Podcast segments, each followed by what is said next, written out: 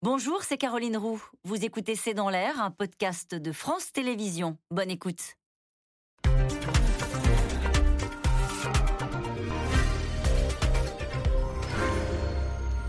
Bonsoir à toutes et à tous. Nous attendons vos questions SMS, Internet et réseaux sociaux pour alimenter notre discussion. C'est un sujet qui avait disparu totalement des écrans radars pendant cette campagne présidentielle avec euh, l'argent magique et la crise du Covid. Mais en cette fin de campagne des législatives, l'économie fait donc son retour dans le débat politique. La Macronie dénonce le programme irresponsable de Jean-Luc Mélenchon que Bruno Le Maire a rebaptisé le Chavez gaulois.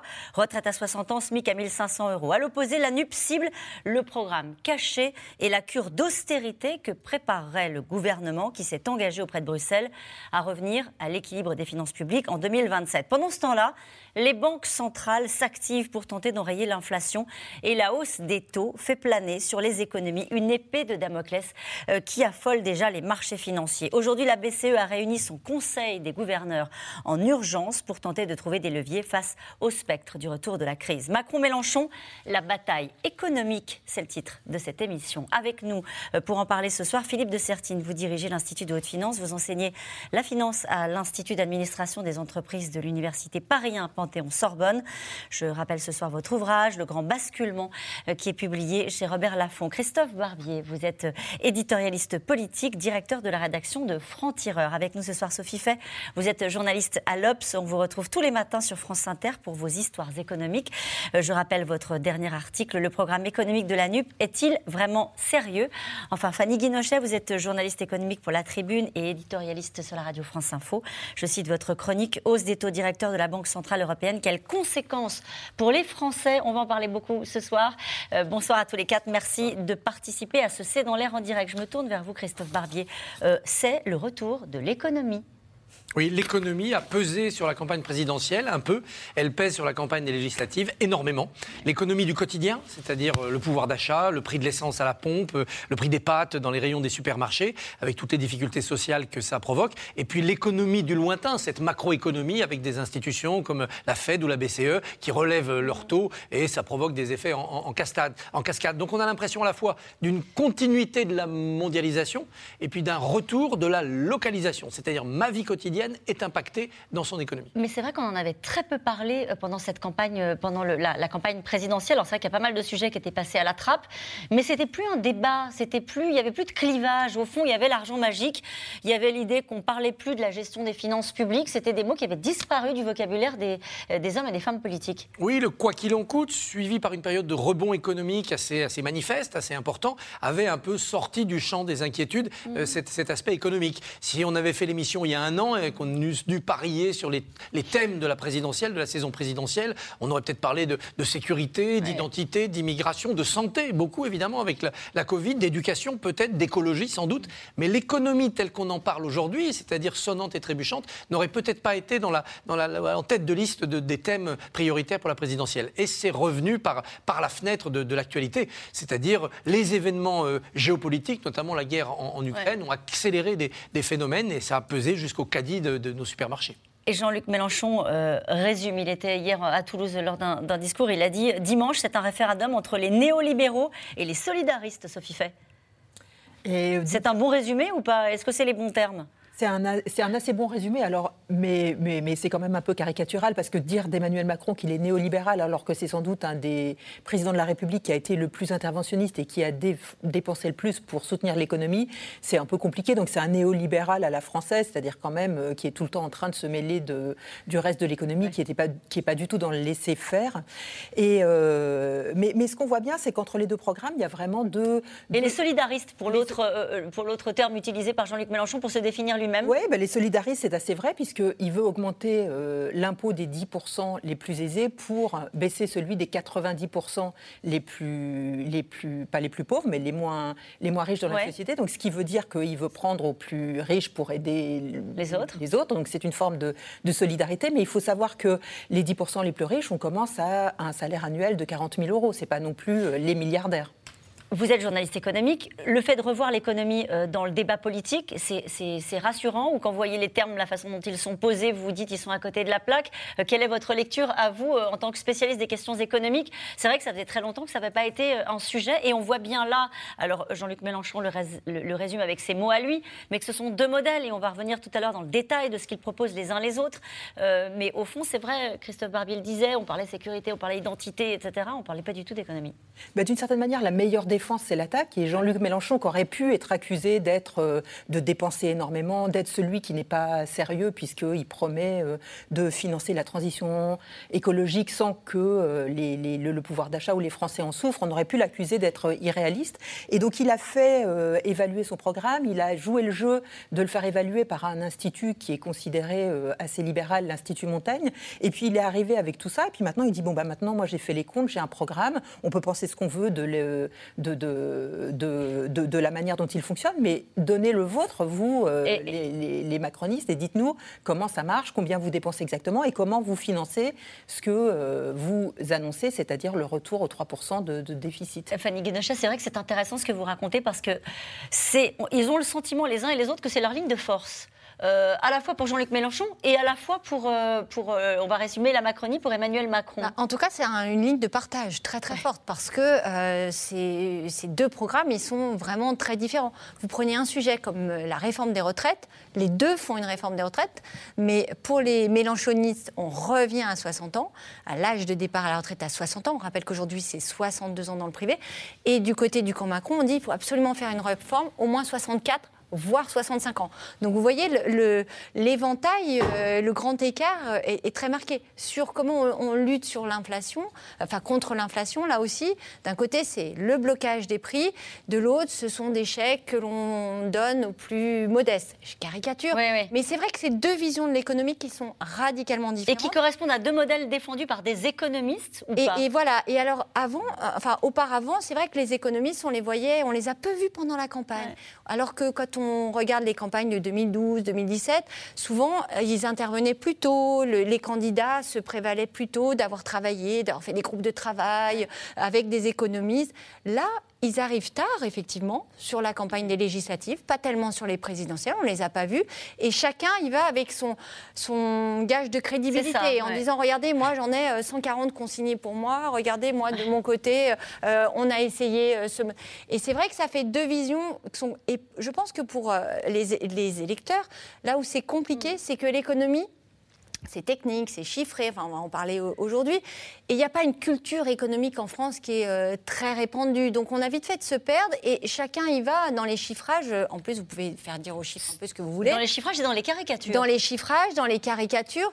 Et, je pense que du coup, ça ne permet pas aux gens de se faire vraiment euh, une idée parce que ça renvoie à. Euh, bah, il n'y a pas beaucoup de nuances, quoi. C'est ça. Et certainement que sur certains sujets, la vérité se situe un peu au milieu. Philippe de Sertine. Je crois que par rapport à ce que vous disiez, effectivement, le retour de l'économie, vous savez, c'est la phrase d'un conseiller de Clinton, It's economy stupid. C'est-à-dire, bah oui, à un moment donné, il faut y revenir.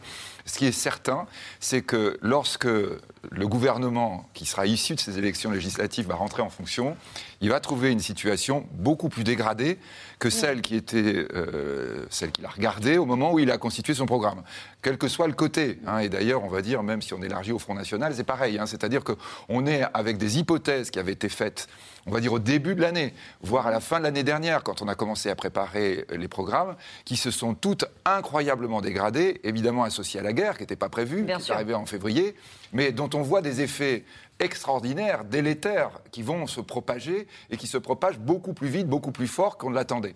Hein, il faut rappeler encore qu'il y a quelques semaines, la Banque Centrale Européenne disait je ne toucherai pas les taux cette année 2022. Et là maintenant, on voit que non seulement elle va y toucher, mais même qu'elle risque d'y toucher fort. C'est-à-dire que tout ce sur quoi on s'était appuyé va être effectivement ébranlé, fissuré, les gens qui nous regardent, quelle que soit la personne pour laquelle ils vont voter euh, dimanche prochain, ils doivent se dire que probablement ce qui va se passer ne sera pas exactement ce qu'on avait dit, ce sur quoi ils votent, et ce à la limite qu'ils peuvent espérer aujourd'hui ou qu'ils peuvent espérer pour la fin de la semaine. Mmh. Euh, quand vous voyez les, arguments, et on va y revenir dans le détail, qui sont développés par les, uns et les autres, je reprenais cette phrase de, Mélenchon, hein, les néolibéraux contre les solidaristes, etc., la façon dont ils se renvoient, euh, l'absence de crédibilité du programme des uns et des autres, ou Jean-Luc Mélenchon considérant que tout n'est pas sur la table, sur ce qui nous attend à la rentrée, euh, justement avec, avec votre casquette de directeur de l'Institut de haute finance, ça, ça, vous fait sourire Vous trouvez que ça manque de nuances Vous trouvez que c'est pas au niveau Ou est-ce que vous dites enfin les politiques se sont emparés de ce sujet qui est un sujet majeur Non, je pense que vraiment on est avec quelque chose, on l'a évoqué, où, euh, la question de la modélisation est extrêmement compliquée. C'est-à-dire que là, comme on a dit, vous pouvez réunir des groupes d'experts autour de vous, mmh. même quand ce sont des experts qui ne sont pas complètement favorables. De toute façon, toutes les hypothèses que vous allez faire sont des hypothèses qui peuvent être mises en question, sur lesquelles on va travailler. Effectivement, le grand public qui comprend rien et celui qui va avoir de toute façon son opinion va dire, bah, il y a quand même, il y a des gens qui sont d'accord avec ce que dit tel candidat ou ce qu'elle dit tel programme. Donc je pense qu'on est déjà avec ce problème qui va être le problème fréquent en France, qu'en réalité, a priori, on n'a pas réellement vu la question qui va se passer. Après, tout va consister en expliquer que finalement, il y avait un point qu'effectivement on ne pouvait pas prévoir, mais qui a complètement fait exploser tout ce qu'on avait, prévu. Mais ce que je pense quand même qu'on voit là quand même de fort dans la politique française, quand vous comparez avec les autres pays européens, qui sont confrontés à une conjoncture aussi compliquée, parfois qui sont aussi en période préélectorale ou électorale, c'est qu'en France, on a quand même toujours le principe qu'il est jamais trop tard pour annoncer les bonnes nouvelles et toujours trop tôt pour les mauvaises. C'est-à-dire que c'est vraiment ce qui caractérise la vision qu'ont les Européens sur nous, c'est-à-dire qu'on remet toujours à plus tard les réformes compliquées. Mm. Et là, on sent bien que comme c'est vraiment pas du tout le climat pour parler de choses désagréables, effectivement, on est plutôt resté tous et toutes sur des hypothèses favorables en disant bon, on sait qu'à partir de lundi de la semaine prochaine, il va falloir commencer à envoyer les mauvaises nouvelles. Mais ah on va dire, les élections sont passées. En tout cas, ce sont deux modèles économiques qui s'affrontent dans cette fin de campagne. Jean-Luc Mélenchon et Emmanuel Macron se défient à coups de chiffres, de tribunes, d'économistes et parfois même de fake news. L'enjeu, défendre des projets économiques que tout oppose et tenter de pousser euh, l'adversaire à la faute à quatre jours du second tour des législatives. Julien Launay et Christophe Roquet. Pour son premier meeting de l'entre-deux tours, Jean-Luc Mélenchon a choisi Toulouse. En terrain conquis, hier, le leader des Insoumis a fait le show et ciblé Emmanuel Macron. Il a fait un hold-up, c'est lui qui l'a dit. Il arrive comme libéral, il ouvre la boîte. Euh, vous savez, il y a le petit chimiste, etc., le petit libéral. Il y a des boutons partout. Il appuyait partout. Tout, tout, tout, tout, tout. Baisse des salaires, baisse des impôts pour les riches, l'ISF, je l'enlève, euh, la flat tax, euh, les travailleurs, les trucs au prud'homme. Allez, zou Vous allez voir maintenant, hmm, ça va respirer. Et qu'est-ce qui se passe? Rien. L'économie, l'une des lignes de fracture entre les deux camps. Cette bataille se mènerait à tribune, comme sur un tarmac. Cette indépendance, nous ne la ferons pas par plus d'impôts. Au contraire, nous continuerons de les baisser. Ni par plus de dettes, nous devons la réduire. Ni par la décroissance, nous la combattons. Nous le ferons par le travail. Travaillez tous en atteignant le plein emploi qui est à portée demain. Dans ce débat, chaque camp mise sur sa crédibilité. C'est tout l'enjeu depuis quelque temps pour la NUP et les soutiens d'Emmanuel Macron. Jusqu'à convoquer les experts des chiffres par tribune interposée. Divergence de vues incarnée notamment par Thomas Piketty d'un côté et le prix Nobel Jean Tirole de l'autre. Pour la première fois au XXIe siècle, la gauche en France s'est rassemblée pour mettre en œuvre une rupture avec le néolibéralisme. Les grandes propositions de la NUP ont plus de chances de détériorer la situation que de l'améliorer.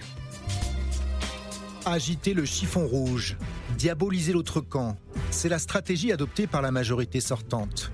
Certains n'hésitent pas à comparer Jean-Luc Mélenchon à une figure controversée du socialisme, Hugo Chavez, ex-homme fort du Venezuela. Je ne veux pas de régime autoritaire. Or, M. Mélenchon est une personnalité autoritaire. Je ne veux pas la collectivisation des moyens de production parce que ça conduit à la ruine des pays comme ça a conduit à la ruine de tous les pays qui ont employé ces moyens-là. Je ne veux pas qu'on promette des illusions aux Français comme la retraite à 60 ans qui coûte 100 milliards d'euros, qui amènera inéluctablement une augmentation des impôts et des taxes des Français et qui nous conduira directement, vous m'interrogez sur la dette et les déficits, à la ruine du pays. Coup pour coup, le dernier en date, La NUP qui accuse Emmanuel Macron de vouloir à tout prix réduire le déficit budgétaire à 3%. Pour elle, le respect de cet engagement pris auprès de Bruxelles aurait un coût, 80 milliards d'euros. Il y a effectivement un programme caché. Et c'est la raison pour laquelle, depuis euh, des semaines, il ne dit rien. Mais la réalité, c'est que, vraisemblablement, sur la TVA, il a prévu de l'augmenter pour une large part des produits euh, que nous connaissons aujourd'hui. Pas d'augmentation de la TVA à venir, rétorque le gouvernement.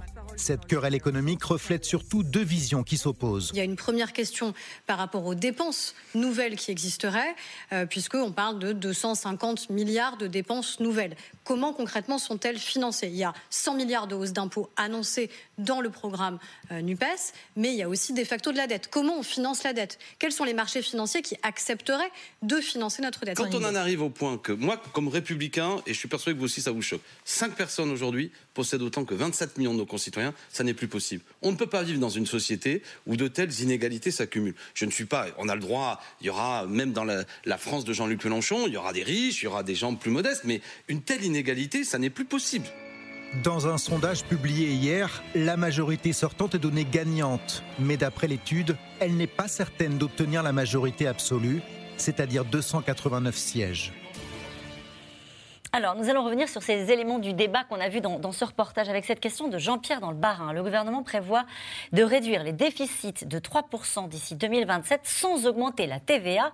Mais comment, Fanny Guinochet Est-ce qu'il y a un projet d'augmentation de la TVA dans les tiroirs de Bercy? Alors écoutez, euh, personnellement, je n'en ai jamais entendu parler. Pour suivre euh, l'actualité économique, pour être en contact euh, avec Bercy, peut-être que c'est un projet caché, mais je prends à témoin mes, mes confrères et consoeurs journalistes, c'était vraiment pas euh, ce qui était sur la table. En revanche, le débat sur la TVA, de baisser la TVA sur certains produits, par exemple sur les carburants, comme l'Espagne a fait, là, ça a été euh, mis euh, sur la table à un moment. Mais augmenter la TVA, euh, non. On, on, si ce n'est qu'on voit bien là, et on peut se dire c'est une manœuvre politique plus qu'économique.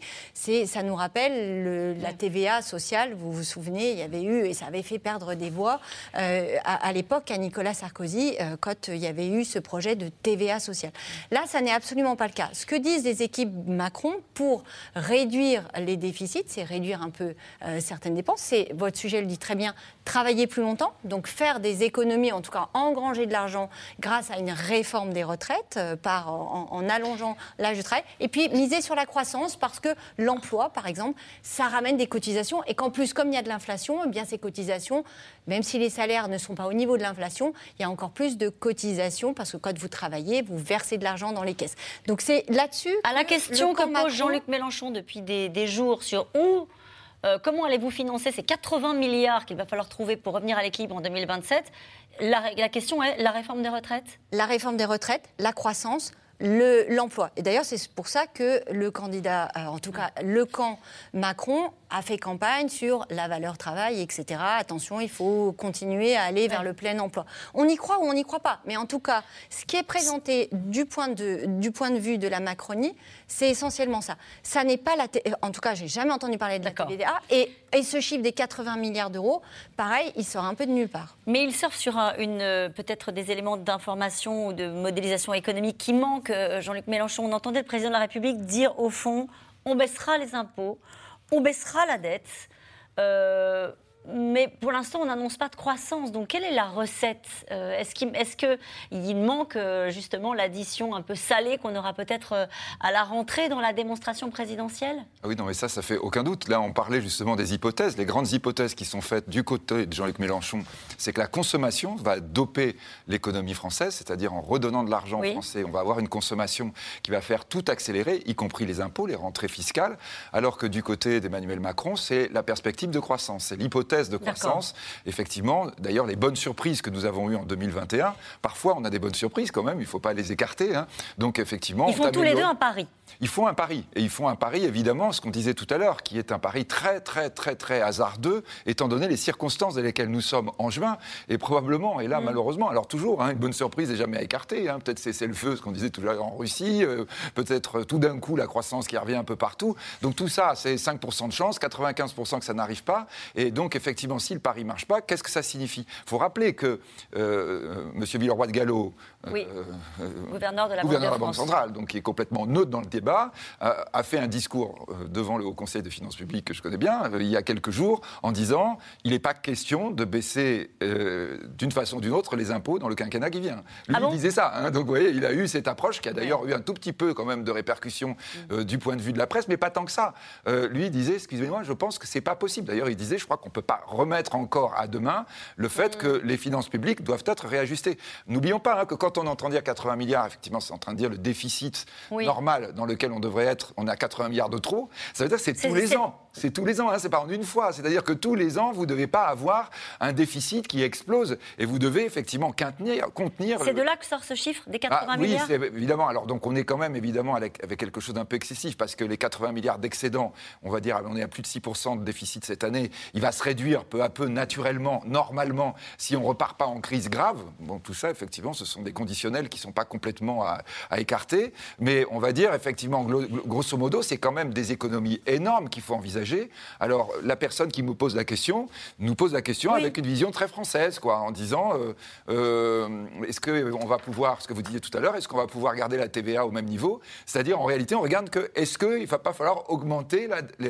l'impôt d'une façon ou d'une autre? Bah, Non, il y a l'autre solution, c'est aussi essayer de réduire les dépenses. Mais ça, effectivement, comme on disait tout à l'heure, c'est jamais dans le logiciel L'autre modèle euh, qui est développé par Jean-Luc Mélenchon, c'est de dire on fait de l'investissement, on lâche sur la dépense publique avec cette tribune des économies qui explique en disant il y a des marges de certains groupes français qui atteignent des records historiques. La progression des salariés sera financée par un rééquilibrage du partage de la valeur entre salaire et profit.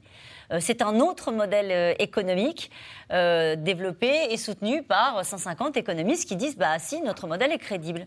C'est la grande différence entre les deux. Hein. Il y en a un, Emmanuel Macron, qui croit à l'entreprise. Il dit, lui, si on, exactement un peu ce que disait Mélenchon pour se, en se moquant de lui, si on libère l'entreprise, si on facilite la vie des entreprises, ben, elles vont investir, elles vont créer des emplois. Et au fond, peut-être même qu'elles vont réussir la transition climatique parce qu'elles ont les leviers, elles savent, organiser les, elles savent organiser les choses. On a vu à quelle vitesse elles ont trouvé le vaccin, donc elles savent trouver des solutions aux problèmes. Donc on les, on les laisse faire, on les embête pas, on les taxe pas plus. Et vous allez voir, il va y avoir des rentrées fiscales. Et c'est ce qu'on voit en début d'année. Les rentrées fiscales sur l'impôt sur les sociétés sont, euh, sont assez bonnes parce qu'il y a eu des bons résultats l'an dernier. Elles se sont adaptées très vite à la sortie du Covid. Elles, ont, elles se sont adaptées sur les, difficultés qu'elles avaient pour les approvisionnements. Et finalement, il y a d'assez bons. Euh, ça, tient bien. Et puis de l'autre côté, vous avez euh, les économistes qui entourent Jean-Luc Mélenchon qui disent écoutez, voilà, ça fait des années que, depuis le deuxième choc pétrolier, qu'on retire l'État, qu'on laisse la main aux entreprises. Et qu'est-ce qu'on voit? Des inégalités qui augmentent,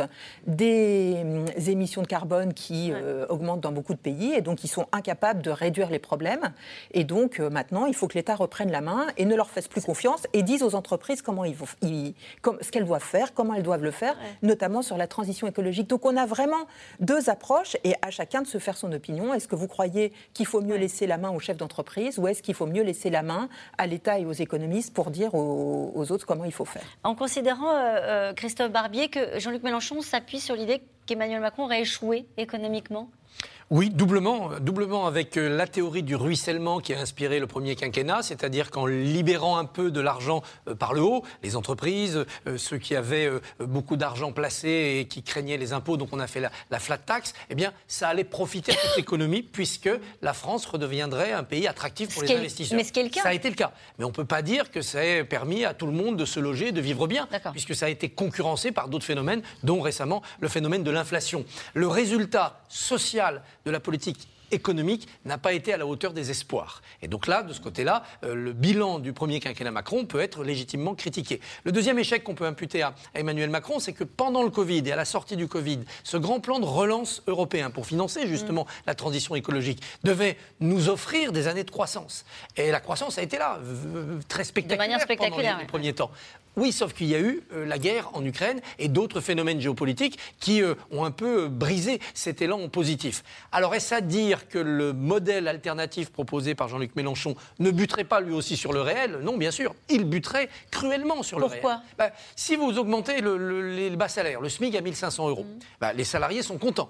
Mais évidemment, les entreprises ont une charge salariale plus forte. Alors quand on dit, oui, bah, il suffira de mieux répartir travail et profit, travail et capital, les fameux investisseurs, ils vont fuir. Ils vont dire, il ne faut plus aller en France. L'argent qu'on investit en France ne nous rapporte pas assez. Donc vous handicapez vos entreprises pour leurs investissements et leur développement. Par ailleurs, si ces entreprises, vous leur faites une charge salariale plus forte, bah, elles vont augmenter un peu le prix de leurs produits.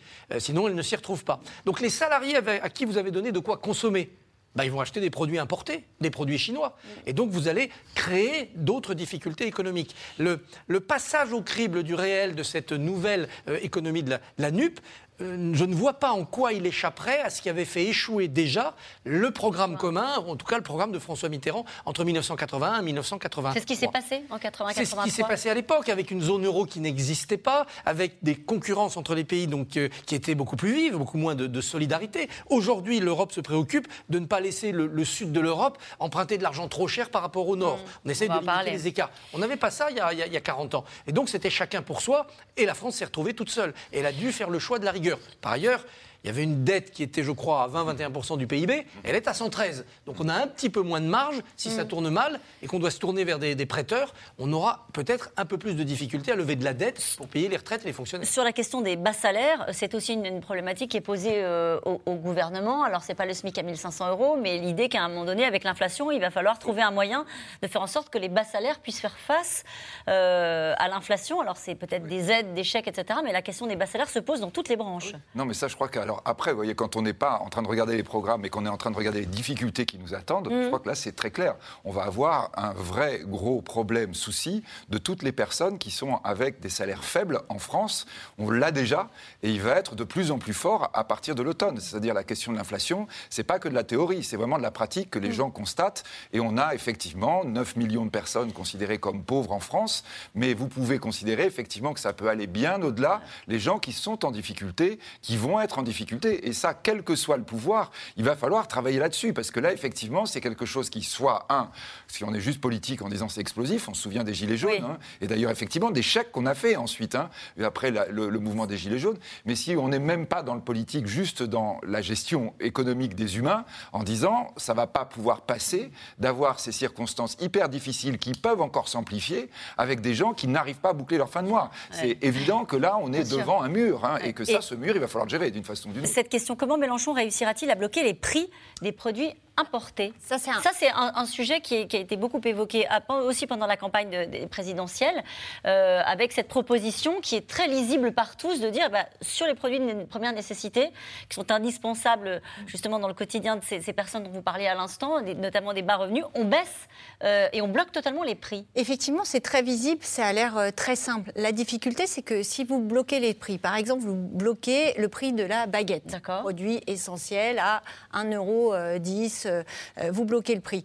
Le boulanger, lui, il a sa farine qui augmente, il a ses coûts de transport qui augmentent, son énergie pour son four qui augmente, etc. Donc il, perd sa marge.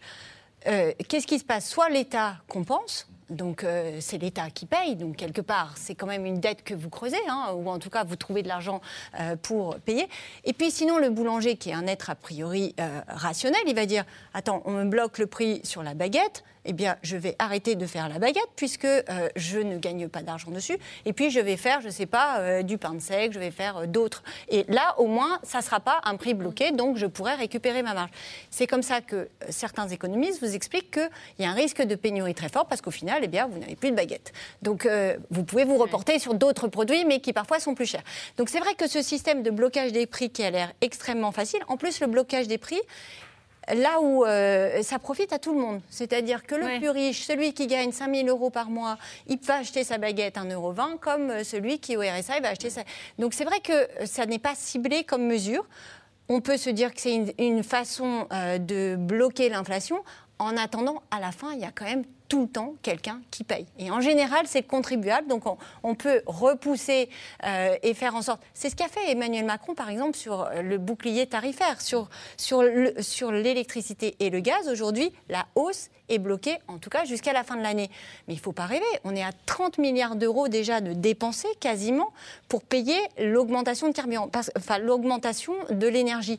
Parce que le foyer français, effectivement, il est protégé. C'est d'ailleurs ce qui fait que la France a une inflation parmi les plus basses de la zone euro, il est, protégé. Mais derrière, c'est l'État qui paye. Alors effectivement, dans le programme de la NUP, c'est vous prenez aux plus riches, vous taxez les entreprises. C'est deux visions complètement différentes de l'économie. Sophie Fay Alors, il y a quand même euh, une tentative. En ce moment, euh, Mario Draghi, le, le- le- le Premier ministre italien, essaye d'aller voir, euh, à, à proposer à l'Union européenne de faire un blocage des prix, un cartel des acheteurs sur le prix du gaz et sur le prix de l'énergie. Et il est allé voir Joe Biden en disant, mais si on se met tous ensemble, les acheteurs, on pourra dire euh, en ce moment à Poutine ou euh, à tous ceux qui nous vendent du gaz, ben, là, on est dans un- une, configuration, une configuration de marché anormale et donc on va vous acheter à tel prix et on va essayer de bloquer les prix. Mais pour l'instant, malgré l'immense aura international qu'a Mario Draghi, malgré son passé chez Goldman Sachs, malgré son carnet d'adresses, il n'arrive pas à, pousser cette, cette logique jusqu'au bout. Est-ce qu'on pourrait se retrouver, Christophe Barbier, dans une situation compliquée si, au lendemain de ce deuxième tour, LFI récupère la présidence de la Commission des finances? Euh, On voit bien qu'il y a deux modèles économiques qui s'affrontent. Euh, si euh, Jean-Luc Mélenchon ne réussit pas son pari de s'installer à Matignon, il sera malgré tout premier groupe d'opposition et le, poste de président de la Commission des finances pourrait échoir à la France insoumise. Quel problème ça pourrait poser? Ben, c'est- un poste clé parce qu'il donne accès à son titulaire à la préparation des budgets très en amont. Et donc, on associe l'opposition à la préparation des budgets. Donc, il faut s'assurer que le, le- le mandataire de l'opposition pour venir faire la commission des finances est assez souple, n'est pas dans une opposition destructive. C'est pour ça qu'à chaque fois, vous avez des profils plutôt compatibles avec le camp d'en face. Euh, Éric Woerth n'était pas considéré par Emmanuel Macron comme un homme de droite avec lequel on ne pouvait pas discuter. La preuve, Éric Woerth a fini par rejoindre Emmanuel Macron. Quand c'était les socialistes qui étaient dans l'opposition sous Nicolas Sarkozy, Jérôme Cahuzac, qui après a Ouais. la chronique pour d'autres raisons, était considéré comme assez compétent, raisonnable et pas comme un socialiste euh, borné. Est-ce qu'à la France insoumise, il y aura un tel profil? Quand on regarde le- le- leur engagement, d'évidence, non. Donc ça veut dire que le président de la commission des finances d'extraction LFI euh, sera dans une démarche hostile et viendra à la tête de cette commission des finances pour bloquer la stratégie. Il aura le pouvoir de bloquer? Pas complètement, puisqu'à la fin, c'est quand même l'Assemblée qui vote. Mais le rapporteur du budget, qui lui viendra de la majorité, le ministre du budget, vont avoir affaire à lui. Il y a un dernier élément plus idéologique et un peu paranoïaque. C'est que ce président de la Commission des finances, il peut aller à Bercy et euh, rentrer dans les dossiers, y compris les dossiers euh, fiscaux. Il a ce pouvoir-là. Il a ce pouvoir-là. Alors, il n'a pas le pouvoir d'étaler ça sur la place publique non plus, hein, c'est- encadré. Mais il a ce pouvoir de, de- de contrôle et même d'investigation. Euh, Quand on entend Alexis Corbière, et il n'a pas tort, dire que les cinq contribuables possédant en France euh, autant que les 27 millions les plus pauvres, c'est c'est scandaleux, c'est politiquement et économiquement insupportable. Il a raison de dire ça. Mais on peut imaginer ce qu'il pourrait faire d'un outil comme la présidence de la Commission des finances pour mener ce combat-là. certaines personnes qui vous regardent peuvent se dire, eh ben, au fond, ce serait une forme de débat euh, qui serait organisé à l'Assemblée euh, par le biais de la présidence de la Commission des finances euh, pour, au fond, que le débat ne se passe pas dans la rue, mais à l'Assemblée avec des parlementaires Ça, c'est de toute façon, à mon avis, euh, donc pour avoir été au Conseil des finances publiques, Oui. c'est fondamental que vous ayez confiance dans les élus du peuple. C'est-à-dire que là, évidemment, il y a normalement une éthique de celui qui est élu, et en particulier de celui qui va avoir ce rôle, qui est un rôle très important, hein, parce que préparer le budget, c'est effectivement s'assurer du mode de fonctionnement de la France. hein. C'est vraiment quelque chose qui est vraiment essentiel, sur lequel je peux vous assurer qu'on est tout le temps en, en flux tendu avec les informations qui viennent, qu'on n'a pas suffisamment tôt, etc. Et c'est quand même évidemment un moment clé tous les ans, on va dire, du mode de fonctionnement de l'État français.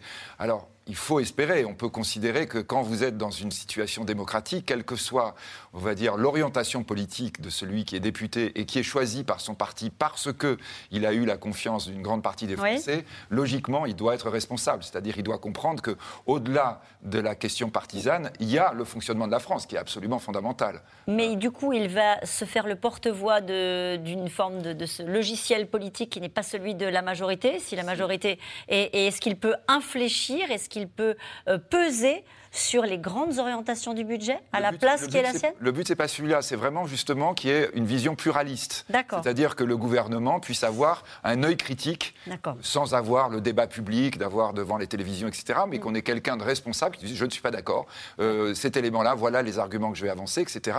C'est-à-dire que l'idée justement d'avoir quelqu'un qui représente l'opposition, bon, autrefois c'était plus simple, il y avait deux partis, Ouais. enfin on va dire on était droite-gauche, là l'opposition, ça va être compliqué peut-être dans une, dans une assemblée plurale, mais c'est dire au gouvernement, on peut avoir une vision différente, moi voilà les arguments que j'avancerai, et ils sont consignés, hein. c'est-à-dire que ceux qui examineront le budget le sauront et verront ces arguments. En tout cas, pendant ce temps-là, une réunion de la Banque Centrale Européenne a été convoquée aujourd'hui en urgence. La dernière fois que ça s'est produit, c'était en pleine crise du Covid en 2020. C'est une autre crise qui guette euh, l'économie mondiale, l'inflation et la remontée des taux qui affolent les marchés euh, financiers et impactent déjà un autre marché, celui de l'immobilier. Laura Rado, Laszlo Gilabert et Maxime Logier.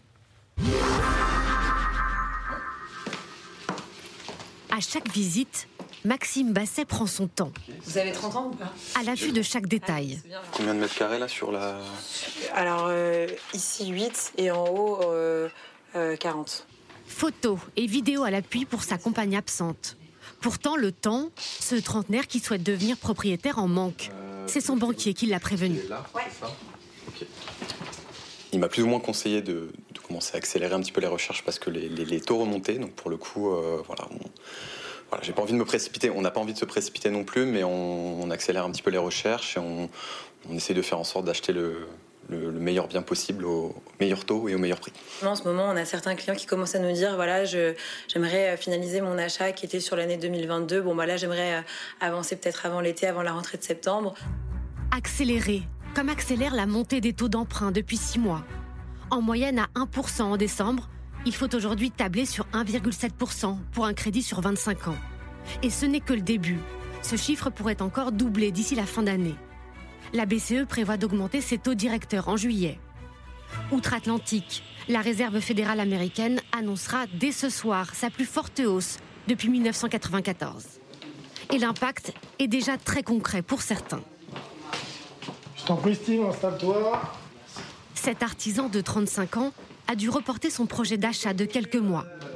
Résultat, son dossier ne passe plus auprès des banques. Steve, euh, on passe d'un endettement qui était à 34%, euh, qui est désormais à 38% hors assurance. Bien au-dessus du seuil désormais fixé à 33% des revenus. Et pire encore, son taux d'intérêt s'élève désormais à 1,9%. C'est plus de 70% d'augmentation depuis janvier. Ça a été difficile à encaisser. Parce qu'aujourd'hui, selon la conjoncture, tout est, tout est compliqué. D'accord, tout a augmenté et malheureusement, euh, ça me décale encore, euh, on va dire, mon rêve à la propriété euh, pour être propriétaire aujourd'hui. Et malheureusement, donc, je suis obligé de passer par soit la case apport supplémentaire, soit changer carrément de, de bien. Peut-être revoir à la baisse encore les critères. Revoir ses ambitions à la baisse, voire parfois renoncer à son projet. Les banques sont de plus en plus exigeantes en termes de conformité euh, par rapport euh, aux prêts immobiliers. Euh, donc on a de plus en plus de documents et de justificatifs à demander aux clients pour pouvoir avoir l'accord en risque sur leur dossier de financement. Face à des banques qui sifflent la fin de la récréation, des associations proposent des aides en forme de coup de pouce aux emprunteurs, avec notamment un prêt de 40 000 euros à 0,5% et tout récemment une prime de 10 000 euros. Alors depuis le début de l'année, les demandes s'enchaînent, entre 500 et 600 chaque semaine. Moi, j'ai le souvenir, euh, en tout cas quand on a lancé notre euh, prime accession de 10 000 euros, d'avoir reçu un, mail euh, d'une salariée qui disait bah, écoutez, voilà, on a deux enfants et nous, avec, on a, avec nos revenus, la banque nous a demandé d'avoir un apport et on n'avait pas d'apport. Donc, effectivement, avec cette prime, on va pouvoir accéder à notre projet de propriété. Ça, peut être un vrai facteur de, réalisation même du projet, en fait, parce que à 100 euros près, vous allez passer d'un côté de l'autre de ce fameux seuil euh, d'un tiers de vos revenus. Hausse pour les particuliers, hausse pour les États également. Les taux d'emprunt de la France sont passés de 0 à 2% en six mois, jusqu'à 4% en Italie. Alors nous allons évoquer les conséquences que cela pourrait avoir pour l'économie de la zone euro. Mais d'abord, juste très concrètement, on l'a vu, Philippe de Sertine, avec ce reportage, euh, pour les gens qui nous regardent et qui veulent euh, investir, euh, c'est maintenant, il faut y aller vite parce que les taux, en fait, sont en train de monter de manière peut-être pas encore spectaculaire. Si, spectaculaire, on peut, dire. On peut le dire Oui, comme ça Vraiment, de jour en jour, on a une montée des taux. Et donc, effectivement, si vous avez un projet, on va dire, il faut y aller très vite. Euh, il faut se dépêcher d'emprunter parce qu'effectivement, les conditions, d'ailleurs, c'est ce que va vous donner. Si vous allez voir votre conseiller bancaire, c'est ce qu'il va vous dire. Là. Il va vous dire dépêchez-vous parce que franchement, la semaine prochaine, ça va augmenter. On est vraiment avec euh, cette tension de semaine en semaine d'augmentation des taux. Je crois que vraiment les gens doivent bien comprendre quand on parle problème de, problème de l'inflation, on dit bon, il y a les Russes, machin, etc. Non, la base de l'inflation technique, c'est que vous avez trop de monnaie par rapport à la richesse qu'on échange. hein. Et quand on dit monnaie, souvent on dit la monnaie, c'est billet de banque. Non, quand vous allez voir, vous donnez un billet, en fait, vous faites une reconnaissance de dette à votre boulanger quand on achète la baguette. Il vous donne un truc vrai, vous lui donnez un, un symbole. Donc en fait, la monnaie, la dette, c'est la même chose. hein. Et donc là, qu'est-ce que font les banques centrales Elles disent il y a trop de monnaie, trop de dettes en circulation, donc on empêche maintenant d'en mettre de la nouvelle. Donc on l'empêche quand on va prêter à des épargnants. Donc non, non, vous, ne- vous n'en prêtez plus parce que vous plus rajouter de la liquidité. Et on le fait de la même façon avec les États. hein. Et donc là, effectivement, ce que fait la Banque centrale aujourd'hui, c'est que par exemple, elle avait des dettes, de la monnaie en réserve, elle avait pris des dettes des États, elle les remet sur le marché. Et donc, elle empêche qu'on en émette de nouveau en disant, bah non, ça y est, là, le marché, fini. voilà, c'est satisfait. C'est ça qui est en train de se passer. Et puis après, évidemment, l'étape suivante qui, était, qui commence à être ce qu'on est en train de regarder, en disant, bah, on va encore plus freiner l'émission de dette en augmentant les taux d'intérêt, obligatoirement. Donc là, ça arrête l'économie. Bah, disons que ça la met en situation avec beaucoup moins de croissance, puisque c'est compliqué alors d'investir. Ce qu'on voit dans le reportage, c'est un artisan, c'est quelqu'un qui va créer de la richesse. Mais là, puisqu'il ne peut pas emprunter, évidemment, il ne va pas investir, du coup, il ne crée pas de richesse. Donc, effectivement, vous êtes dans, sur cette voie très étroite en disant soit j'arrête l'inflation, et on a vu, on vient de dire tous les, Mm. les ravages que ça fait auprès de la population, et donc on dit faut l'arrêter absolument, mais quand je veux Tout le monde l'arrêter. cherche à l'arrêter là. Les oui. États-Unis, les Européens. Bien sûr, bien sûr. Et on n'y arrive pas. Ben, C'est-à-dire que là, c'est toujours le- la, la formule. hein, la- L'inflation, quand elle sort du tube, c'est le dentifrice. Vous ne faites plus rentrer dedans. quoi, hein. C'est-à-dire que le problème, c'est que l'inflation s'auto-alimente, ce qu'on disait tout à l'heure, par l'augmentation des salaires, par exemple. L'augmentation des salaires. C'est pour ça, parfois, on dit ça. Alors, les gens qui nous regardent, j'ai eu des commentaires parfois sur le web en Oui. disant euh, Ah oui, il est contre l'augmentation des salaires. Non, je ne suis pas contre l'augmentation des salaires. Je dis juste, c'est la boucle salaire-prix qui vous crée une boucle Ce qui a inflationniste été fait aux États-Unis. et ce qui se passe aux États-Unis, Ouais. et ce qui se passe aussi en France. Et vous voyez que là, c'est là où il y a un truc très dangereux en ce moment. Et là, c'est pas de chance, hein, c'est euh, c'est l'Ukraine, etc. C'est que l'alimentation monte. Or, l'alimentation, c'est un des endroits où vous allez communiquer le plus vite aux salariés l'idée qu'ils perdent en pouvoir d'achat. C'est-à-dire que quand vous avez vraiment le, le prix de la baguette, le blé qui augmente, bah là, vous demandez une augmentation de salaire, hop, ça y est, c'est parti. Bernard qui s'inquiète à Paris. Euh, Risque-t-on un crack comme en 2008 avec un risque d'implosion de la zone euro? En tout cas, aujourd'hui, les instances Ouais. européennes font tout ce qu'elles peuvent pour anticiper cette euh, implosion, plutôt cet écartèlement de la, de la zone euro. On essaye de ne pas se retrouver avec une nouvelle Grèce dans le giron de cette. Qui serait l'Italie cette fois-ci Qui serait l'Italie. En tout cas, c'est toujours l'Italie qui apparaît en premier sur le sur l'élastique euh, très très tendu. Mais en gros, il y a quand même euh, le Sud et le Nord dans ce dans ce, ce combat des, des vertueux et des et, et des, et des plus fragiles. Euh, avec quand même le souvenir de ce qu'on a fait en 2008. Qu'est-ce qu'on a montré en 2008 Que les États pouvaient intervenir pour sauver des banques. Ça a été fait, bien fait. Que la zone euro, malgré toutes les Cassandres, tenait. Et que malgré la tentation de l'Allemagne, à un moment donné, de faire sortir la Grèce de la zone euro, le choix politique de la maintenir a abouti l'année dernière à la fin euh, des problèmes grecs, ils avaient fini par rentrer dans les clous et à rembourser tout ce qu'ils devaient. La purge imposée par l'Europe, mais aussi le FMI, avait fonctionné. Donc ça marche sur une dizaine d'années, c'est pas, c'est pas si énorme. L'Europe, ça marche comme solidarité économique. Et Juste revenons sur la politique. purge. La purge, elle a été politiquement très lourde Elle a été politiquement très lourde. Mais a-t-elle été plus lourde que la purge que Paris a imposée aux différentes régions françaises après tel ou tel épisode économique de notre histoire nationale? L'euro, la zone euro, l'Europe, s'est mise à fonctionner comme une nation. Solidarité et sacrifice de ceux qui, euh, qui sont défaillants. Et ça, je pense que c'est un grand gain politique dont l'enfant a été cet emprunt européen lié à la Covid, qui d'un seul coup devenait acceptable pour les pays qui étaient rétifs et réalisable parce que nous fonctionnions de manière politique, de manière Est-ce qu'on est toujours dans cette histoire-là Euh, Quand on entend la BCE qui dit euh, que justement elle cherche des leviers pour éviter la fragmentation, c'est- je crois que c'est le mot hein, qui est utilisé euh, par, euh, c'est ça, lutter contre la, fra- la fragmentation de la, de la zone euro, euh, on se dit est-ce que est-ce qu'on est toujours dans cette solidarité-là? Qu'est-ce qui se joue? Il me semble qu'on a appris quand même de nos erreurs et que la purge, elle a traumatisé. Et certes, en Grèce, euh, la purge, c'était vraiment une politique d'austérité. C'est-à-dire que vous aviez des retraités qui avaient leur pension euh, euh, divisée par deux. Vous aviez des fonctionnaires qui n'étaient plus payés de la même façon. Vous aviez. la Grèce, ça a été extrêmement dur. En Espagne aussi, il y a eu une vraie cure d'austérité. On a vu politiquement ce que ça a donné. Et donc aujourd'hui, les pays de la zone euro ont ça quand même en tête. Et puis les logiciels, souvenez-vous, il, y a 10 ans, il y a 15 ans, c'était très rigoriste sur il faut tenir le déficit, le 4 des 3 Ça, c'est fini. Là, euh, c'est fini. On en repart. Il y a eu la crise, la pandémie Covid qui a touché euh, tout le monde on n'en parle plus de euh, remettre. Même les Allemands, qui étaient euh, quand même euh, très rigides là-dessus, très bons élèves, en disant non, non, il ne faut pas sortir des clous, il faut être dans le cadre, il faut couper dans les dépenses, etc. Aujourd'hui, les Allemands, qui ont des difficultés pas possibles pour trouver mm. des prix de l'énergie et qui prennent une inflation encore plus forte que la nôtre parce qu'ils sont extrêmement dépendants des Russes, ils n'ont pas tout à fait le même discours qu'il y a 10 ou 15 ans. Donc, quel est le scénario que, cherche à éviter la Banque Centrale Européenne Pourquoi cette réunion en urgence des, des gouverneurs, je sais pas, de la Banque centrale, c'est comme ça qu'on les appelle, euh, là, dans une forme de fébrilité, alors même que la Fed va annoncer ce soir une augmentation des taux, et alors même que, je donne tous les chiffres en même temps, euh, le CAC 40 a baissé de 16% depuis le début de l'année, et on a vu que c'était une espèce de panique sur les marchés financiers. Comme l'a dit Philippe de Sertine, elle cherche à ralentir un peu l'économie, à faire qu'il y, y, ait moins d'argent dans l'économie pour qu'effectivement on jugule l'inflation. Mais elle a aussi en tête de ne pas casser la croissance, parce que le risque, c'est que du coup, plus personne n'investisse, plus personne euh, ne, consomme.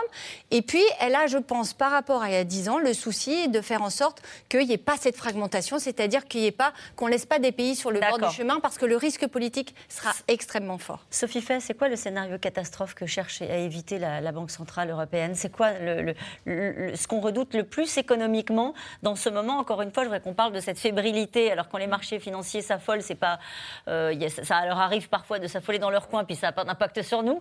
Euh, est-ce que là, cette fois-ci, ça traduit quelque chose? En fait, quand les taux baissent, on se dit toujours que la personne qui est endettée va pouvoir améliorer sa situation parce que, comme les taux baissent, elle va pouvoir renégocier sa dette et, d'une certaine manière, emprunter moins cher. Et donc, euh, sa dette peut s'améliorer naturellement. Quand les taux montent, ça, c'est fini. Donc, forcément, sa dette va lui coûter plus cher, même si elle la réduit, et ça peut toujours augmenter sa charge d'intérêt. Et donc là, ce qu'on est en train de regarder, c'est qu'est-ce qui va se passer pour les pays les plus endettés, comme on regarde ce qui va se passer sur les entreprises les plus endettées. Et donc les marchés financiers essayent de voir s'il euh, y a un risque que l'Italie ne soit pas capable de rembourser sa dette et si le reste de l'Europe va être solidaire avec l'Italie. Donc ce que dit la BCE, c'est, elle dit, on va retirer de l'argent pour essayer de faire baisser l'inflation, mais on restera solidaire avec l'Italie. On gardera une poche d'argent qui nous permettra d'acheter de la dette italienne si vous l'attaquez. Et donc maintenant, il va y avoir une confrontation entre la Banque centrale et les marchés pour voir si cette solidarité européenne est bien euh, solide. Donc tout va bien non, c'est-à-dire, c'est là, non, non, non, tout va pas bien. Ah euh, donc euh, euh, la, réunion en urgence de ce matin, qui est quand même un événement, effectivement. alors, on est d'accord que le grand public, c'est beaucoup moins important que le nouvel entraîneur du Paris Saint-Germain, hein, mais, mais quand même, quoi. Nous, nous, pas le public de c'est dans l'air. non, peut-être pas de c'est dans l'air. Donc, effectivement, non, il s'est passé quelque chose hier, c'est que vous avez eu vraiment une tension qui s'est accélérée de façon complètement inattendue sur le taux italien, c'est-à-dire l'écart avec le taux allemand. Hein. et on a vu ce risque de fragmentation, ce que vous disiez, c'est-à-dire, vous voyez, la Banque centrale, peut annoncer des augmentations de taux ou pas, etc. Mm. Mais après, vous avez les vrais gens qui achètent ou qui vendent. Et, là, euh, ça échappe au contrôle. C'est-à-dire qu'hier, la Banque centrale n'avait rien annoncé comme augmentation des taux, mais la taux, le taux d'Italie, le taux de la France d'ailleurs, montait aussi. Hein. C'est-à-dire que nous, on monte aussi derrière. Où il est passé au-dessus de 2, ce qui n'était euh, pas arrivé depuis des années. Donc là, la Banque centrale européenne a dit, oulala, très dangereux, parce que nous sommes avoir de l'inflation dans le monde entier. Et là, on vous le disiez à l'instant, ce qui est très important, c'est que les Américains réagissent très fort. Mm. Parce que eux, ils ont le plein emploi et surtout, eux, ils ont l'énorme avantage qu'ils empruntent avec le pays entier. Nous, le problème, c'est ça, c'est cette fragmentation, c'est-à-dire que la BCE, dès qu'elle commence à faire des annonces, elle a peur qu'il y ait des faibles qui tout d'un coup tombent dans le fossé. Philippe de Sertine, c'est quoi le scénario catastrophe? Scénario. C'est un pays, à un moment qui fait défaut. On se retrouve à avoir des conversations qu'on pouvait avoir en 2008. C'est ça le sujet? Non, mais le, scénario catastrophe, c'est celui qu'on voit se dessiner à toute vitesse. C'est qu'il y ait deux taux d'intérêt et qu'on finisse par avoir deux euros. C'est ça le problème. C'est-à-dire ah que vous ayez vraiment des conditions d'emprunt qui ne soient pas du tout les mêmes en Europe et que de fait, vous ayez une frontière sur le Rhin qui, vous disiez, c'est clairement, hein, c'est le Rhin qui est la, la frontière là entre les pays qui empruntent avec des taux bas et qui ont des niveaux de dette bas, et les pays qui empruntent à des taux hauts et qui ont des niveaux de Et dette tout hauts. ça est très concret parce qu'il y a la fébrilité des marchés et puis la chasse au prix bas sur le marché. Euh, les classes moyennes sont elles aussi impactées, même dans les foyers avec deux salaires confortables. Il faut désormais faire la chasse aux coupons de réduction. Magali Lacrose, Laura Rado et Diane Cacciarella. Je vais prendre mon catalogue, ma pochette de bons de réduction et ma liste. C'est bon, j'ai tout. Ne rien laisser au hasard. Quand Karine fait ses courses, c'est que la chasse aux promotions promet d'être fructueuse. J'ai des coupons pour le café, j'ai une euh, pochette pour euh, tout ce qui est gâteau. La méthode est bien rodée. Pour faire des économies, elle n'achète qu'en fonction des réductions ou de ses bons d'achat et elle fait des stocks pour toute la famille. Euh, c'est pas de la surconsommation parce que c'est des produits que ben, mon mari tous les matins déjeune des Nesquik, donc euh, voilà. C'est bon jusqu'en mars 2023, donc euh, on peut faire du stock. Ça ne fait pas très longtemps que Karine a changé sa façon de dépenser, d'être si attentive au prix pour garder son train de vie.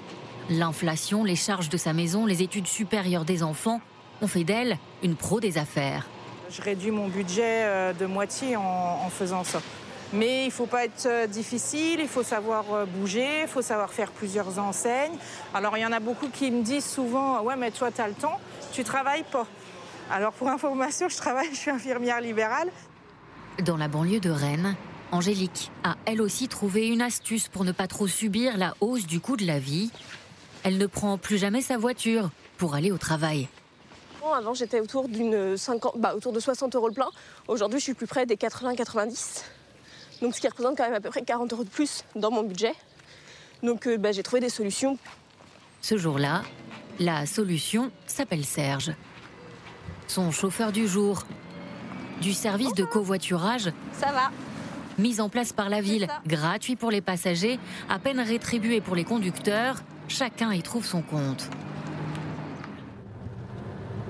Il y a aussi donc une incitation financière là, de 1 euro par trajet, bon, qui, qui est un petit plus, mais c'est pas ça qui m'a vraiment décidé. C'était plus euh, voilà, euh, le, le côté écologique et puis euh, le côté partage. Si j'avais continué à prendre la voiture pour aller au travail, je, je pense que ce serait le- les week-ends qui auraient trinqué. J'aurais moins, j'aurais moins utilisé la voiture pour, pour bouger, alors que là, aujourd'hui, je peux me le permettre. Et voilà. Parfait. Angélique est responsable comptable. Elle gagne 2000 euros net par mois, paye 1000 euros de charges. Ses covoiturages lui permettent de faire d'autres dépenses pour le loisir. Mais tout le monde ne peut pas se passer de sa voiture. Je vais aller faire mon plein. Ouais. Ouais. 2,03. Un truc de fou. On travaille, on devrait, euh, on devrait pouvoir euh, avoir aussi un, un peu de loisirs, un peu de vacances, partager des moments avec sa famille. Tandis que là, ben non, on peut pas. C'est c'est pas possible. Un sentiment amer pour Stéphanie et pour Angélique, une difficile indépendance financière. Euh, Là, par exemple, je vais avoir mes charges de copropriété qui vont tomber. Euh, c'est ce qui représente quand même 6 ou 700 euros. Euh, bah, je me dis, bah, heureusement que j'ai papa et maman, alors que j'ai 30 ans, je vais quand même devoir aller euh, demander à papa et maman est-ce qu'ils veulent pas me faire un petit prêt? Euh, je pense que eux, effectivement, à leur âge, à 30 ans, ils n'étaient plus à demander à leurs parents de, de leur prêter de l'argent. De retour du supermarché au stock de Karine. Là, j'en ai pour un an, un an et demi. Karine, l'infirmière et son mari, pompier, gagnent à eux deux plus de 5000 euros par mois. En théorie, tout va bien, disent-ils, mais les charges s'accumulent. La chasse aux promos, c'est pour compenser les aides qu'ils ne reçoivent pas. On peut pas, on peut pas faire d'extra. Euh, on est obligé de faire attention à tout. On va pas au restaurant toutes les semaines, on n'a pas des loisirs, euh, voilà. on fait attention et on s'en sort bien. Mais je pense qu'il y a des personnes, même en faisant très attention, qui ne pourront- qui n'y arrivent plus et qui ne pourront pas y arriver. Pour Angélique à Rennes, Karine à Charleville-Mézières, un même sentiment de déclassement qui ne dit pas encore son nom, qui commence peut-être par la débrouille des classes moyennes. Et Christophe Barbier, votre réaction à ce reportage, on se dit euh, si Emmanuel Macron a la majorité absolue ou relative, en tout cas euh, à la rentrée prochaine, après tout ce qu'on vient de se dire sur le poids de la dette et sur les circonstances avec la hausse des taux, on se dit qu'elles peuvent être les marges de manœuvre pour aider euh, ces gens-là et, et ceux-là même qui gagnent encore moins que ces classes moyennes qu'on a interrogées. L'équation apparaît insoluble vue de l'extérieur, puisque la politique de, des aides ponctuelles en attendant que ça aille mieux semble trouver ses limites. 18 centimes sur l'essence, on a l'impression qu'ils ont été dévorés là ces derniers jours, euh, très rapidement. Un chèque alimentaire, oui, mais pourquoi? Pour quel type de nourriture? Pas facile à monter d'ailleurs. Hein. Comment on le monte Comment être sûr que ça profite à une économie locale? C'est extrêmement compliqué techniquement, très fragile économiquement, parce que si l'inflation va beaucoup plus vite encore, ça peut, euh, euh, vous pouvez vous retrouver à un point de départ encore plus virulent. Et puis à chaque fois, c'est des sommes pour l'État. Et l'État, c'est qui? Ben, C'est les contribuables. Les contribuables d'aujourd'hui, si c'est une hausse des impôts, ou de demain, si c'est si de la dette. Par ailleurs, il y a derrière l'inaction d'Emmanuel Macron depuis son élection comme président un mystère. Pourquoi a-t-il si peu agi? Après avoir dit il faut agir, agir, agir. Soit c'est un calcul politique, je n'agis pas pour neutraliser les législatives, auquel cas c'est raté, il ne les a pas neutralisées, mais on verra à partir de la semaine prochaine s'il a une majorité, s'il arrive à déclencher les actions promises. Soit c'est parce qu'il est en désarroi et qu'il se dit que la boîte à outils sur laquelle il avait travaillé pour la présidentielle, dont on n'a pas vu beaucoup d'outils parce que le débat n'en est mmh. pas venu là, bah, cette boîte à outils, les outils sont à ses yeux même inadaptés et que donc il doit complètement changer de logiciel là pendant l'été. On a connu ça. Hein. On a connu ça en 1995 quand après une campagne de Jacques Chirac plutôt de gauche, en tout cas la feuille de paye n'est mm. pas l'ennemi de l'emploi, la fracture sociale, on a eu un virage de la rigueur qui a amené un changement de gouvernement à l'automne, des annonces de rigueur, les grandes manifestations. Et, euh, Alors c'est la question que je voulais vous poser, est-ce qu'il peut faire l'économie de la rigueur? Dans le sens, euh, d'ailleurs, c'est ce que dit le, camp Mélenchon, de dire de toute façon, ce qui attend euh, ce pays et ce que prépare euh, le président de la République, c'est à un moment donné un tour de vis. Alors, oui, quel que, soit le, quel que soit le camp, à un moment, il y aura un tour de vis. C'est ça qui est compliqué. C'est qu'on se dit, étant donné la situation qu'on a décrite, il y a un moment, l'argent magique, mm. que ce soit pour payer une retraite à, à, 60 ans ou pour distribuer des chèques, euh, la problématique sera la même pour tous les dirigeants.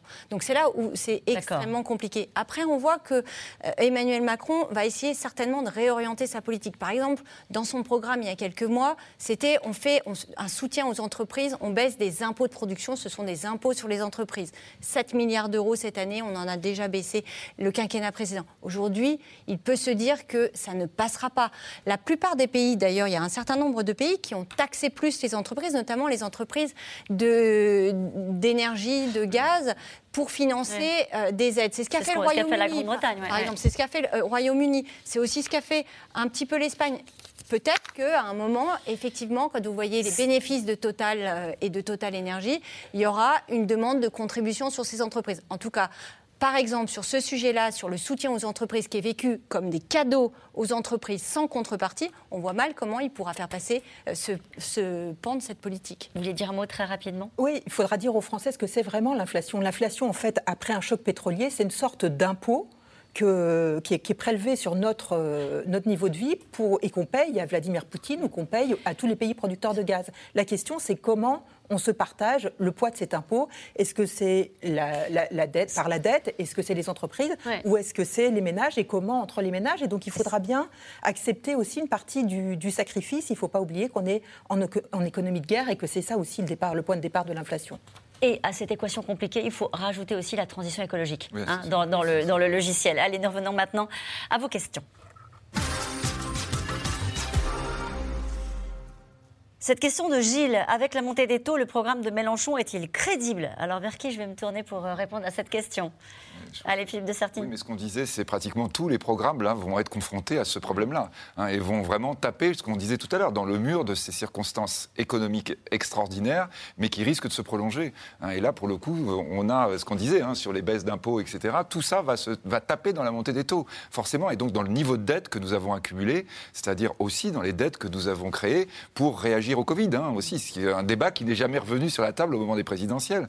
Euh, il s'est passé un moment incroyable. Comment on gère En fait, non, on ne s'est pas posé la question. Bah là, oui, on y arrive. On imagine un cessez-le-feu, un cessez-le-feu en Ukraine, ça peut renverser la tendance? Ce serait euh, oui euh, Non? Non, sûrement pas sur les taux, hein, et ah, sûrement pas sur l'inflation. Ça, ça, ce serait bien, hein, ce serait vraiment bienvenu d'abord pour les Ukrainiens et pour l'économie mondiale. Mais on est sur une situation de déséquilibre forte en ce moment. Hein, Quand on bloque les prix, peut-on juguler l'inflation? Non. Non?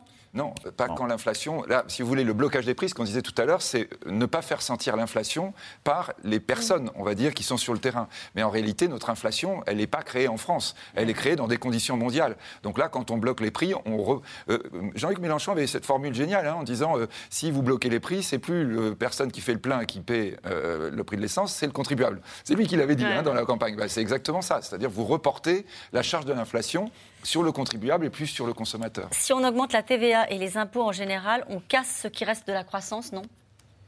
Bah, après, ça dépend sur qui vous faites peser euh, les impôts, euh, effectivement, et puis à quel niveau vous mettez le curseur, puisque euh, un des, en tout cas, un des arguments de, de la Macronie, c'est de dire l'ISF, c'était mm. comme ça qu'ils avaient supprimé, c'est si on taxe trop fortement les trop riches, ils vont aller investir ailleurs. C'est aussi ce que reprend euh, Jean-Luc Mélenchon. Donc euh, la fiscalité, en plus, c'est vraiment quelque chose de très euh, sensible économiquement, mais aussi politiquement.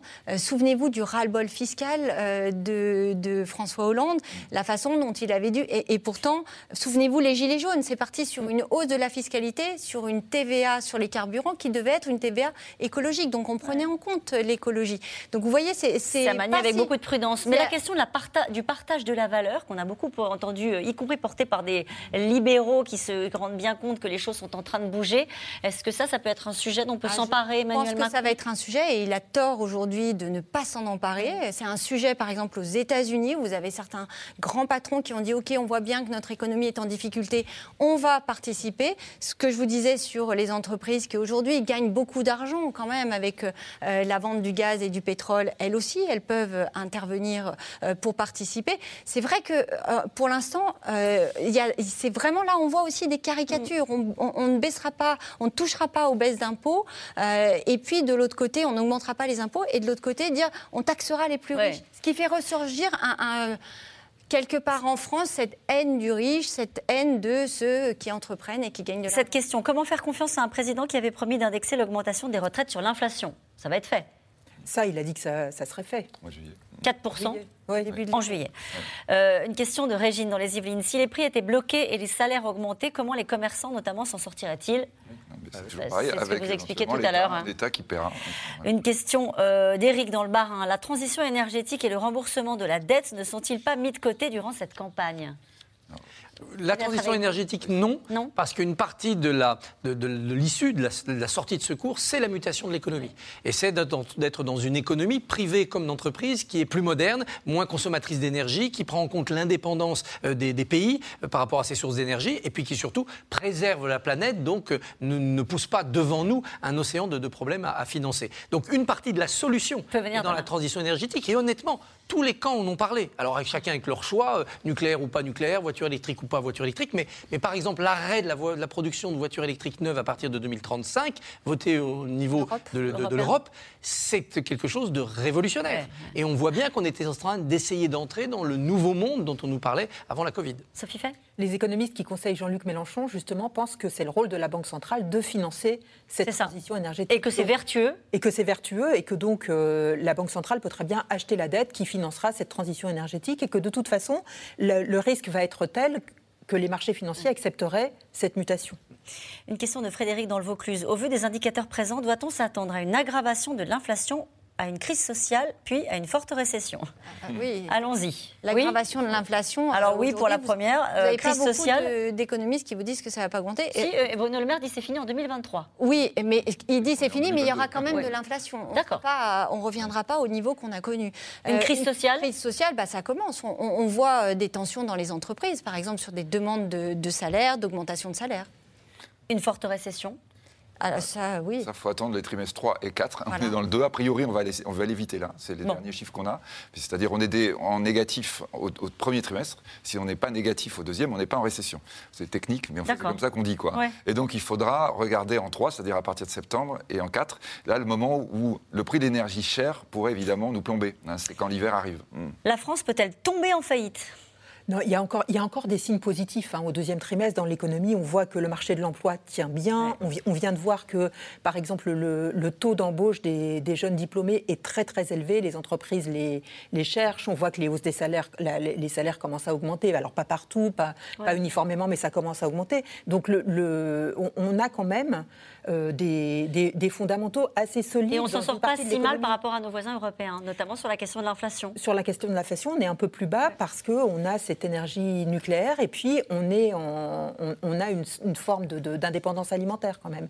Et puis il y a le mystère de l'épargne. Euh, on a beaucoup d'épargne en France. Garder son argent, c'est un peu idiot en ce moment parce que l'inflation vous le ronge. Il a moins de valeur demain qu'aujourd'hui. Donc il faut dépenser ou investir. Ou investir. Mais donc, quoi faire, bah, Soit de la consommation, ça c'est de la dépense, et donc vous soutenez les entreprises et vous relancez la machine. Soit vous investissez, et là c'est à l'État aussi de favoriser l'investissement. Et de dire, bah, attendez, si vous investissez dans telle direction, il y aura des avantages fiscaux, et notamment cette transition énergétique. Si vous mettez euh, votre épargne dans une start-up qui va aider à, à trouver le moteur révolutionnaire de demain, eh bien, vous aurez droit à des avantages fiscaux. La difficulté pour le gouvernement, c'est que euh, les Français ont toujours eu ce côté quand même très prudent. Hein. On est très pessimiste, euh, on garde ses bas de laine. Donc, euh, ça fonctionne aux États-Unis, ce système, parce qu'il y a un rapport au risque qui est plus facile, mais pas tellement en France. Combien de temps pourrait durer cette hausse de l'inflation? Quels éléments indiqueraient un retour à une situation économique plus favorable? Pour le moment, on ne sait pas. On est dans une situation où à chaque fois on pense que ça va se calmer. Donc l'hypothèse, c'est qu'effectivement, elle devrait s'atténuer parce que les problèmes de pénurie qui la nourrissent devraient s'arrêter. Mais la question, est-ce que les salaires auront pris le, euh, le relais, notamment aux États-Unis? Dernière question très rapide, la bataille économique fait-elle renaître le clivage gauche-droite Non, c'est un autre clivage. Ah c'est un clivage entre un modèle qui n'est pas néolibéral mais plutôt libéral-social, Macron et une partie des LR, contre un modèle qui est un retour à une gauche post-marxistes diront les plus euh, agressifs ou euh, plus solidaires diront les plus. Euh, merci à vous tous, c'est la fin de cette émission. Il est l'heure de retrouver Anne-Elisabeth Lemoine et toute l'équipe de C'est à vous. Bonsoir Anne-Elisabeth, au programme ce soir. Bonsoir Caroline. La bataille Macron-Mélenchon, vous venez d'en parler longuement, mais les Républicains dans tout ça, eh bien, ils n'ont pas dit leur dernier mot. Ils pourraient devenir une force d'appoint en cas de majorité relative dimanche soir pour le président. Mais à quel prix? C'est la question qu'on pose ce soir au maire de Meaux. Jean-François Copé est notre invité. Merci Anne-Elisabeth, bonne émission. Je vous rappelle que vous pourrez retrouver C'est dans l'air si vous le voulez ce soir à 23h40 et puis quand vous le souhaitez en replay et en podcast. Belle soirée, à demain.